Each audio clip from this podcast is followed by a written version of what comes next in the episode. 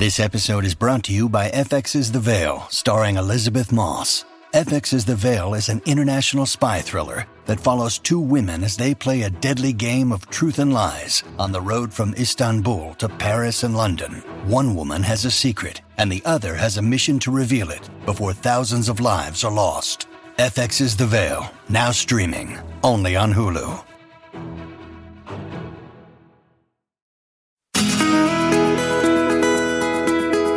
Nation presents podcasts.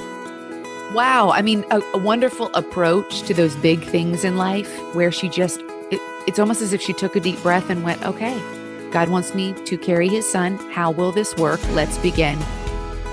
Women of the Bible Speak. Now here's your host, Shannon Bream. Welcome to Women of the Bible Speak podcast. I'm your host and author of the book, Shannon Bream. Whether you grew up going to Sunday school and reading the Bible, or you haven't read it in years, there are so many inspiring and timeless stories in the Bible, and many people don't realize what a big role women played in these stories. These women I write about are dealing with things that are still relevant to the women of 2021.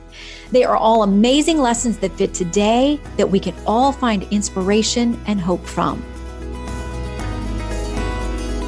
I am really excited and privileged to have a good friend with me today to talk about some of her favorite women in the Bible. Megan Alexander. She is all kinds of things, a wife, a mom of three adorable kiddos, an author of Faith in the Spotlight, and her children's book, which you will love, love, love, One More Hug. She's a country music journalist, and you may recognize her as my mom does, her biggest fan. She's a correspondent on Inside Edition as well. Megan, thanks for being with us. Thank you so much for having me, Shannon. Well, listen, you and I have talked about one of the primary women in this book around Christmas time. We talked about Mary, the mother of Jesus, certainly one of the best known women in the Bible and around the world, whether you're a person of faith or not. So many people know that she was just a young woman. The Bible tells us when the angel Gabriel came to her and told her some pretty amazing stuff, that she was going to be with child. This was going to be a divine intervention, and she was going to give birth to the Messiah. She asks in Luke 1:34, how will this be since I'm a virgin? But I write in the book, the first thing I thought is like, oh no, how am I going to explain this to everyone? She was betrothed to Joseph, but he knew they hadn't physically been together. But to her family and her community, I mean, hiding a pregnancy in those days couldn't have been too easy once you start to show. But she with such grace took on this assignment and said, I will be known as blessed among women. She was very humble, and she took on the assignment that may have been very scary for a lot of people. Shannon, Mary is hugely inspirational in so many ways. And when I found out we were writing this book, you know, you and I, we corresponded quite a bit. And I just thought I would love to talk about Mary, the mother of Jesus, because for me personally, especially around the holidays, I long to know more about her. I yearn to understand more, you know, exactly what she went through when she was pregnant with Jesus and, you know, being pregnant myself, what was it like? Did Jesus kick the way that all of our babies kick in our belly when it was the Son of God, the Savior? But yeah, you just threw out a couple of things, like right from the get-go, Mary is just incredible. I mean, culturally speaking, she was what, maybe 14, 15. We think she was a teenager, young woman. And in her culture, to be a young woman who is engaged, which is basically married. I mean, you did not break off engagements in those days, right? And then to suddenly have the weight of this on her. Couple things that struck me, Shannon, from your book, which I loved working my way through. First and foremost, you talk about that she immediately received this message from the angel and started processing it and asking questions of, oh, okay, well, let's break it down. How can this be since I'm a virgin? She didn't say no and run away with this massive assignment. She started processing it and breaking it down. And I was thinking she immediately received it, but yet in a very thoughtful way started saying, okay, how is this going to work out? Wow. I mean, a wonderful approach to those big things in life where she just, it's almost as if she took a deep breath and went, okay, God wants me to carry his son. How will this work? Let's begin talking about it. I just love her approach there, and yet very real in how she, you know, started asking questions about how will this be, you know, why me? But then you also talked about, Shannon, how she immediately, clung to prayer. She went to the Lord. She's dialoguing with the angel. She continues to, seek the Lord in all areas of her life. I mean, simple and yet so important how she processed things. Mm-hmm. Right. And like you said, she didn't go running from it. It must have been overwhelming. Just think if an angel showed up at your house right now in your room. Like, I don't know that I could speak. And the fact that she's a young woman who's now asking very important questions, and she's willing, she's called on for a huge assignment. And I know that all of us in our lives, people of faith, have had times where we felt God calling us to do something or asking us to do something. I had one of these moments today that involved a barista at Starbucks. And I was like, listen, I hesitated on something a couple of weeks ago that I felt like God was asking me to do. And I regretted it later that I didn't reach out to this person. So I was like, all right, this is it today with this barista, try to bless this person. And, that's something so tiny compared to what Mary was asked to do, but we're asked at some time to do something that calls on us to take a step of faith, big or small. And we all in our lives have some huge ones, whether it's about marriage or children or career or health or finance. And Mary's a good example for us in walking in faith. Absolutely. And when those moments come, I wonder, how did she get to that point of being able to receive that news in such a thoughtful way? Obviously, sharing that she was overwhelmed and not certain, but had she been raised to process things that way? Was she constantly in dialogue with the Lord? And it really feels like that conversation with the angel, like you said, she wasn't completely shocked, even though she might've been overwhelmed, but it was like, okay, God, this is what you want me to do. This is my life. This is what I've been called to do. And that continues through her whole life in the way she dialogues with Jesus at the wedding when she comes to him. You also wrote, Shannon, about her deep relationships, and they immediately showed up when you talk about that the first person she shared the news with was her cousin. Yeah. I love that story. Me too. She doesn't go to the street corner and shout it out. She didn't run away. Mm-hmm. She went to her family. It's like, I found myself going, okay, gosh, who are my close friends and my close family that I would go to with such big news? Mm-hmm. I mean, life-changing news. She goes to her family, and they immediately have something in common because lo and behold, Elizabeth is also carrying a very special baby. But how thoughtful that was that she already had people in her life that she could talk to. Mm-hmm. And again, how important it is for all of us to have those close friends and family that we can process stuff with. Yeah. Her cousin Elizabeth, who we understand to be older, and maybe the baby was a surprise to her because there's a whole backstory on how she becomes pregnant with John the Baptist, who was a forerunner for Jesus. They were close in ministry and throughout their lives together, and clearly related because Elizabeth and Mary were cousins. So I find that so much of what I read or know about Mary is that early visit from Gabriel, the initial reaction she had to the news and processing it. But I thought it was important in the book as well to include that other steps in her life where she was in the temple, where Simeon and Anna were there to bear witness to Jesus as the Messiah. And also when they go on a trip to Jerusalem, they're going home. And guess what? Jesus isn't with them. They don't even figure it out for a couple of days. They go back and find him as this young guy teaching in the temple. The people are listening to his every word. And when she says, like any mom who's missing their kid would say, what have you been doing? What are you doing? We were so worried about you. He says, don't you know I have to be about my Father's business? Yeah. So we see along the way, she's a mom of, yes, the Messiah, but of a boy, of a young man growing up who had very real mom interactions with him. Mm-hmm. Yeah, absolutely. That's a fascinating one too, because you start to see what the relationship is in terms of she is well aware that he's the Son of God, but when would that start to play out? Mm-hmm. Shannon, did you work through that? As he was growing up, were there moments along the way where maybe she saw it, but that was, 12, 13, he's at the temple where it truly became, okay, my son is now stepping into his destiny and into his calling 100%. Even though of course he always was, but yet, you said that we wonder if she pondered that it would be a little bit later, he would be a little bit older, started so young. And yet what that relationship must've been like. I mean, she always seems to be thoughtful in her approach, observing, right? She ponders things in her heart. And yet very peaceful, it feels like, with God's will. And that's maybe one of the many reasons God chose her. That is a question I was thinking of as I was reading this chapter, Shannon, is again, that question of why her?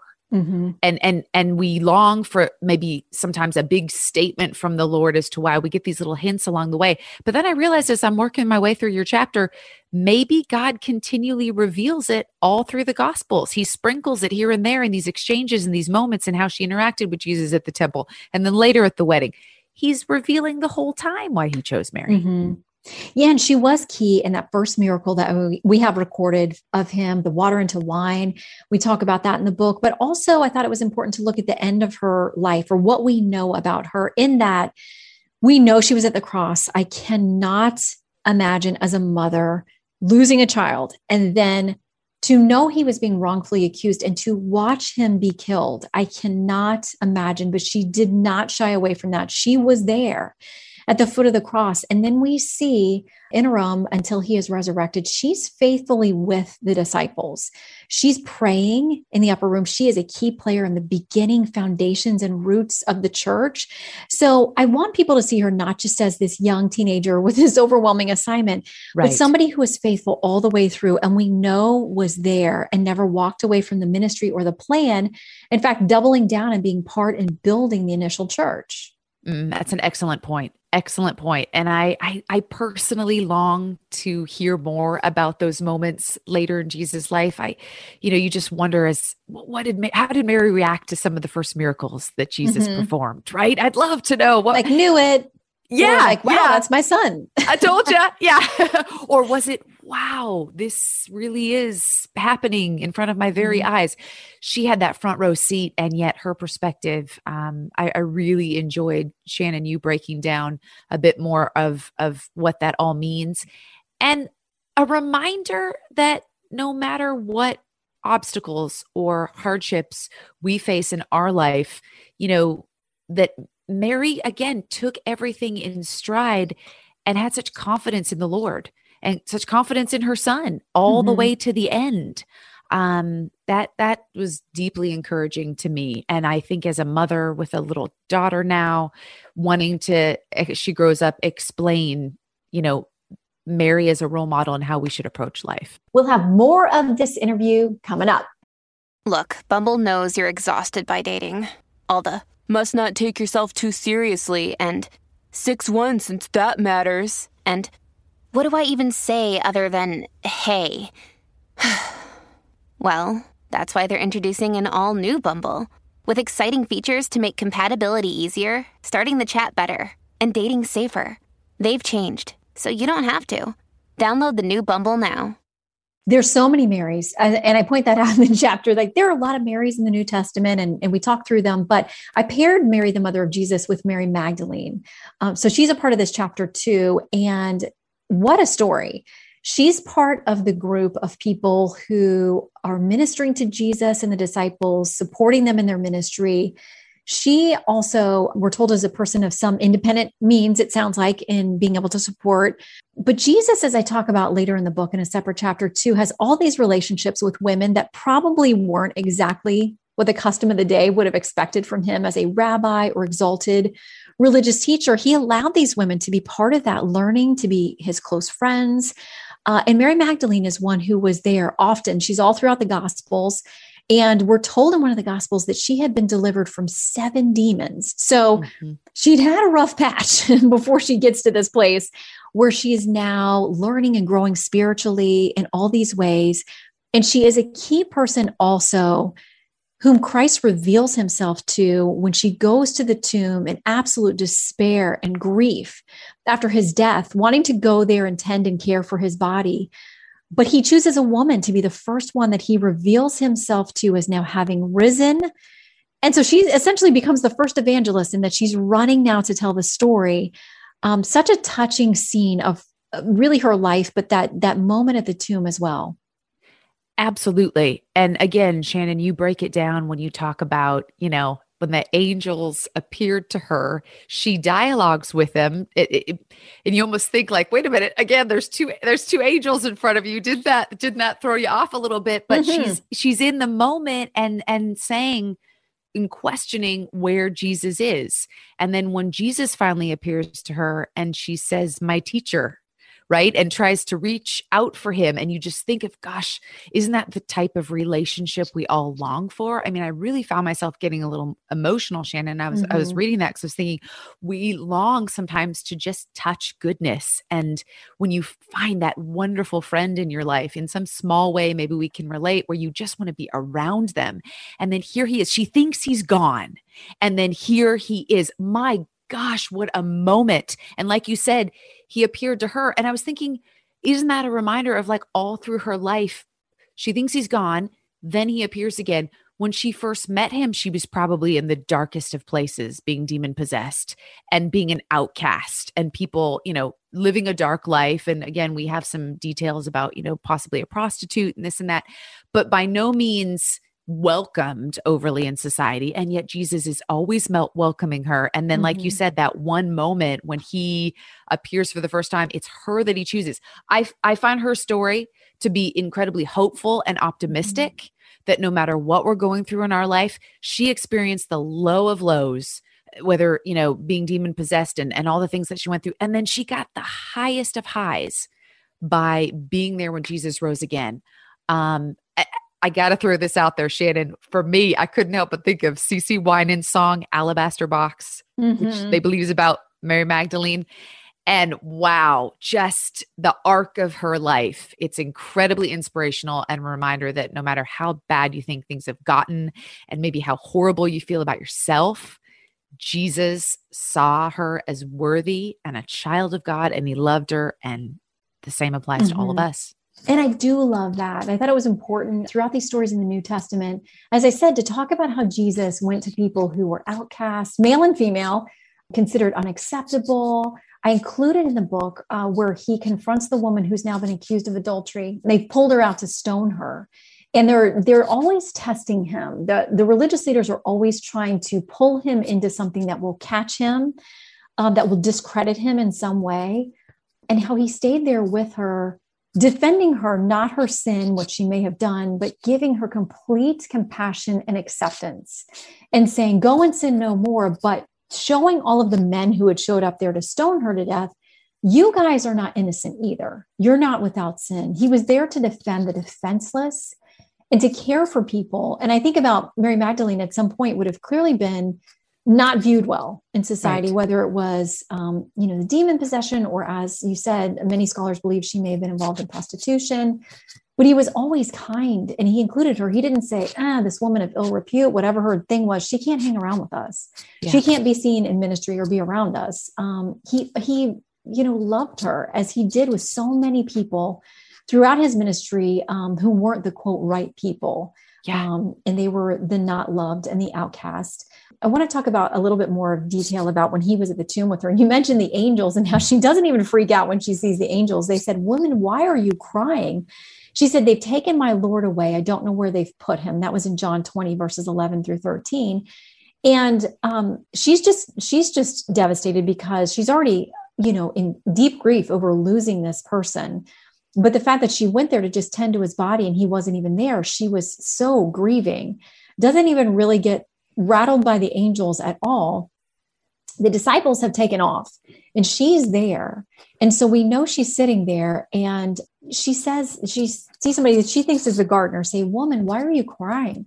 Who is it you're looking for? In John 20, it says, she thought he was the gardener. She said, sir, if you have carried him away, tell me where you've put him and I will get him. Jesus said to her, Mary. She turned toward him and cried out in Aramaic, Rabboni, which means teacher or beloved teacher. You referenced that.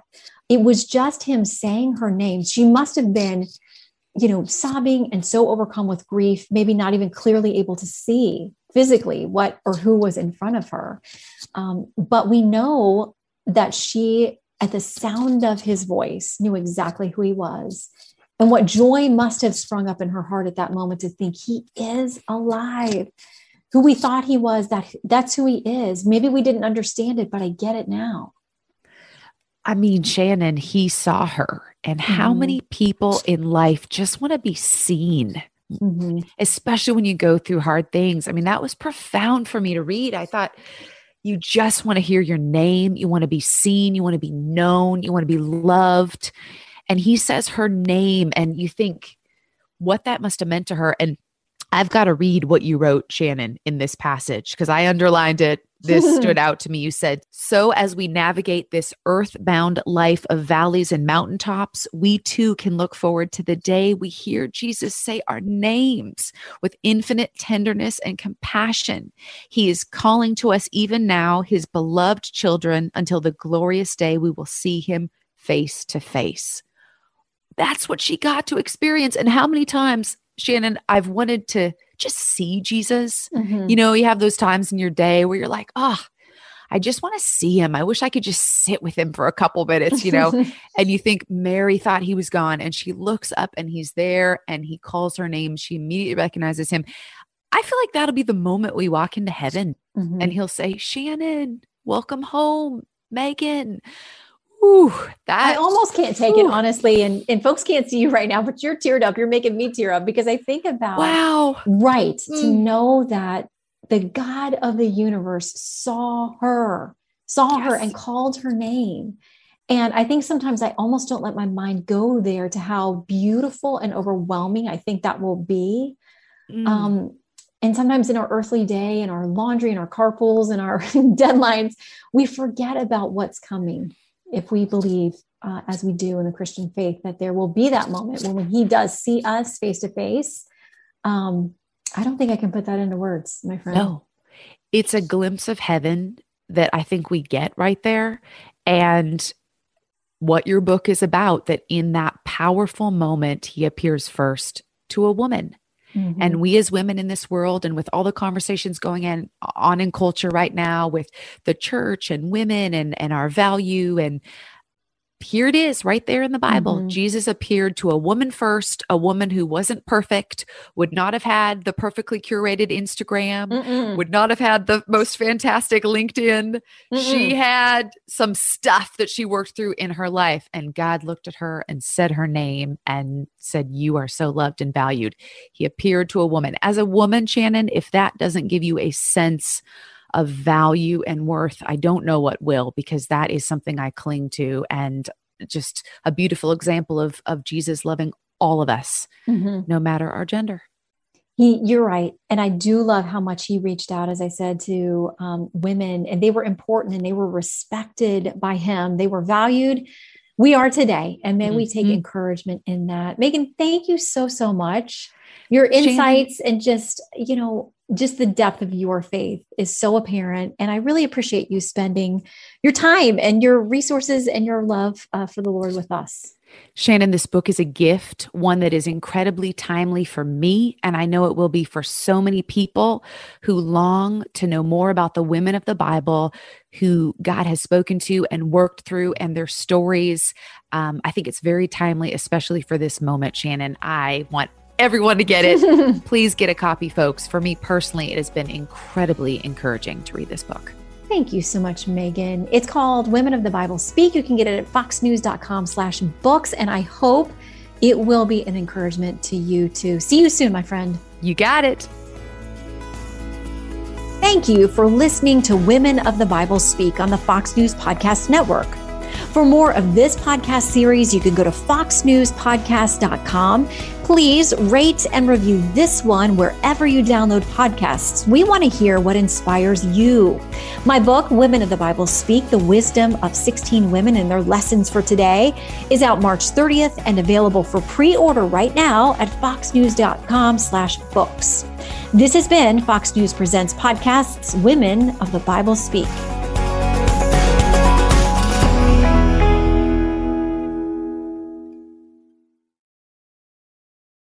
From the Fox News Podcasts Network. I'm Janice Dean, Fox News senior meteorologist. Be sure to subscribe to the Janice Dean podcast at foxnewspodcast.com or wherever you listen to your podcasts. And don't forget to spread the sunshine.